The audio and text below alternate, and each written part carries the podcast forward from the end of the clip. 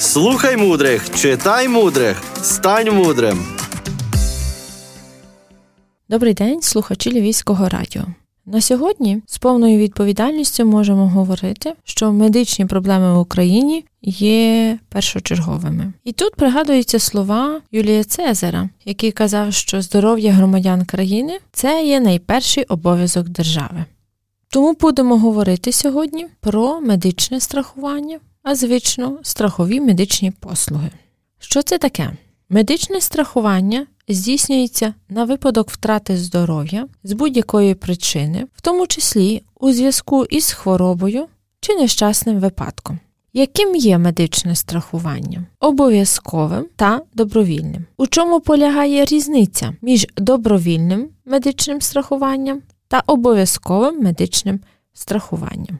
Зараз ми дамо певні роз'яснення. Обов'язкове медичне страхування визначається законодавством. У ньому застосовується принцип загальності. Всі громадяни мають право на отримання визначених медичних послуг. Таке страхування охоплює практично все населення і ним задовольняються основні першочергові потреби у медичній допомозі. Сплата страхових внесків здійснюється у визначених розмірах і у визначений час. На противагу обов'язковому медичному страхуванні. У добровільному медичному страхуванні діє принцип страхової еквівалентності. Що це означає? Застрахована особа отримує ті види медичних послуг і в таких розмірах, за що вона сплатила страхову премію. Як правило, добровільні страхові медичні послуги доповнюють обов'язкові та забезпечують громадянам можливість одержання медичних послуг понад ті, що встановлені законодавчо. Добровільне медичне страхування не регламентується державою, а реалізуються потреби та можливості кожного громадянина окремого або може бути колективу працівників. Давайте будемо розбиратися, хто пропонує медичне страхування, хто є страхувальниками у даній послузі. Все залежить від того, чи таке страхування є обов'язкове чи добровільне. Розглянемо спочатку обов'язкове медичне страхування. В обов'язковому медичному страхуванні страховиком можуть бути, якщо це визначено відповідними документами, страхові компанії, які мають відповідні документи і право на здійснення обов'язкового медичного страхування. З іншого боку, може бути передбачене створення відповідних фондів обов'язкового медичного страхування які можуть бути самостійними державними некомерційними установами і будуть створюватися для реалізації державної політики в галузі медичного страхування. Яку систему, який підхід обрати, це вирішують на рівні держави в залежності від е, бажань, від е, особливостей функціонування системи охорони здоров'я в країні. Хто тут виступає страхувальниками? З одного боку, страхувальниками для працюючого населення будуть роботодавці. Це підприємства, фірми, компанії, де працюють працівники. З іншого боку, якщо особи здійснюють індивідуальну діяльність чи займаються підприємництвом без створення юридичної особи, вони також будуть страхувальниками. Якщо це є непрацююче населення, наприклад, це діти. Це пенсіонери, інші категорії осіб, які не працюють, то страхувальниками будуть відповідні органи державного управління чи місцевого самоврядування. В системі обов'язкового медичного страхування є ще одна особа. Це застрахована особа. Якраз це буде громадянин, це буде фізична особа, на користь якої буде укладатися договір обов'язкового медичного страхування.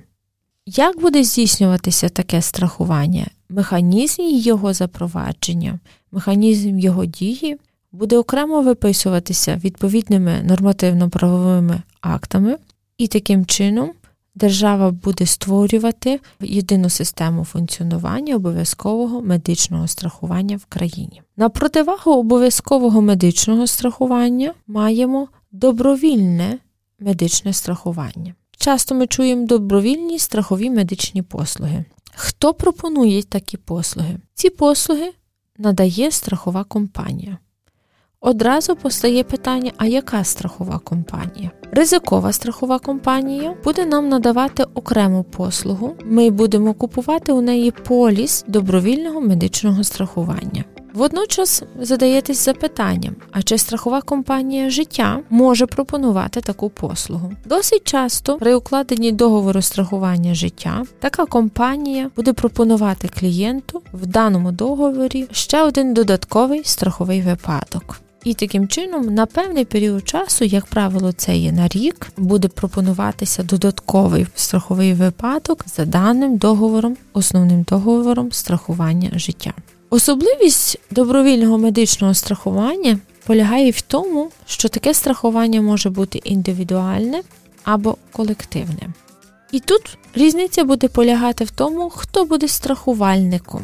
В індивідуальному добровільному медичному страхуванні страхувальник це є дієздатна фізична особа. У колективному страхувальником є керівник, юридична особа, підприємство, яка укладає договір колективного страхування на користь усіх своїх працівників. Може бути випадок окремих груп працівників. Залежно від того, яку діяльність вони здійснюють. Якщо ми маємо страхувальника юридичну особу, то, як правило, для такого клієнта готується індивідуальна медична програма страхування, у якій враховується вид і специфіка діяльність, яку здійснює така компанія. Можуть впливати інші чинники: це кількість працівників, їхня вікова характеристика. Безумовно, тут береться до уваги і фінансові можливості підприємства, оскільки це медичні послуги, то будуть аналізуватися показники захворюваності на підприємстві, а також будуть братись до уваги можливі професійні захворювання, які можуть бути більш притаманні для даного виду діяльності, яку здійснює суб'єкт бізнесу. Розкривши такі сторони у медичному страхуванні, як страхова компанія і страхувальники, є ще один учасник такого договору це медична установа. Виникає питання, це буде будь-яка медична установа. Можливо, щоб ми мали даний поліс. Інші запитаються, ні, це напевно приватна медична установа. Але тут є одна особливість: в системі добровільного медичного страхування медична установа буде та, яка безумовно з одного боку має право надавати медичні послуги. Але вона буде дотримуватися умов добровільного медичного страхування. Тобто, маючи такий поліс, ми не можемо обрати будь-яку медичну установу, а лише таку, яка може працювати в системі добровільного медичного страхування. Часто для реалізації послуг добровільного медичного страхування страхові компанії мають укладені договори із медичними закладами. Це може бути будь-якої форми власності, які пройшли акредитацію, які пройшли державну реєстрацію і мають право в встановленому порядку на обслуговування застрахованих осіб. Що буде страховим випадком за договором добровільного медичного страхування? Це буде звернення застрахованої особи до медичних закладів з приводу захворювання, симптоми якого відповідають переліченим у договорі випадкам, що будуть вважатися страховими. Як буде відбуватися виплата страхового відшкодування при настанні страхових випадків? Тут необхідно говорити, що можливі різні варіанти, і це обумовлюється тою співпрацею страхової компанії з одного боку медичною установою, з іншого боку, співпрацею із страхувальником. Можливі такі варіанти. Виплата страхового відшкодування буде здійснюватися шляхом перерахування коштів на рахунок медичного закладу за фактично надану медичну допомогу. Якщо сталося такий випадок, коли застрахована особа за погодженням із страховою компанією сплатила самостійно вартість наданої медичної допомоги, чи, наприклад, самостійно придбала медикаменти за рецептами, то страхова компанія може повернути витрачену суму на підставі документів, які були представлені. Якщо ми маємо бажання скористатися такими послугами, то на що нам треба звернути увагу як страхувальників при укладенні договору добровільного медичного страхування? Найперше з'ясувати, який механізм надання страховою компанією відшкодування, наприклад, якщо надано некваліфіковану медичну допомогу. Або, отримавши допомогу, в нас виникають певні проблеми ще зі здоров'ям. На це, будь ласка, звертайте велику увагу. Другий аспект. Досить часто серед випадків страхова компанія встановлює перелік виключень із переліку страхових випадків. Це означає, що страхова компанія при настанні певних страхових випадків, які ми думаємо будуть страховими, і ми отримуємо страхове відшкодування, не буде виплачувати таке страхове відшкодування. То починаючи співпрацю зі страховою компанією, на це треба звернути важливу свою увагу. І третій аспект, на що ми маємо звертати увагу, це який можливий порядок припинення дії договору добровільного медичного страхування. Бо в житті кожної людини трапляються різні випадки, і складається ситуація, що ми хочемо припинити дію договору добровільного медичного страхування. То який порядок, які особливості, яка, які будуть дії страхової компанії, необхідно для себе про це з'ясовувати.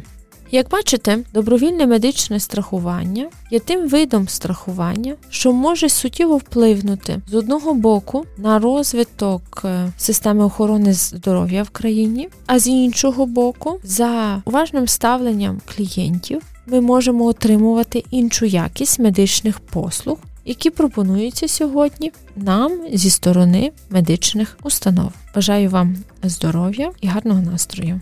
Дякую. Здобудь мудрість, і вона буде тебе стерегти.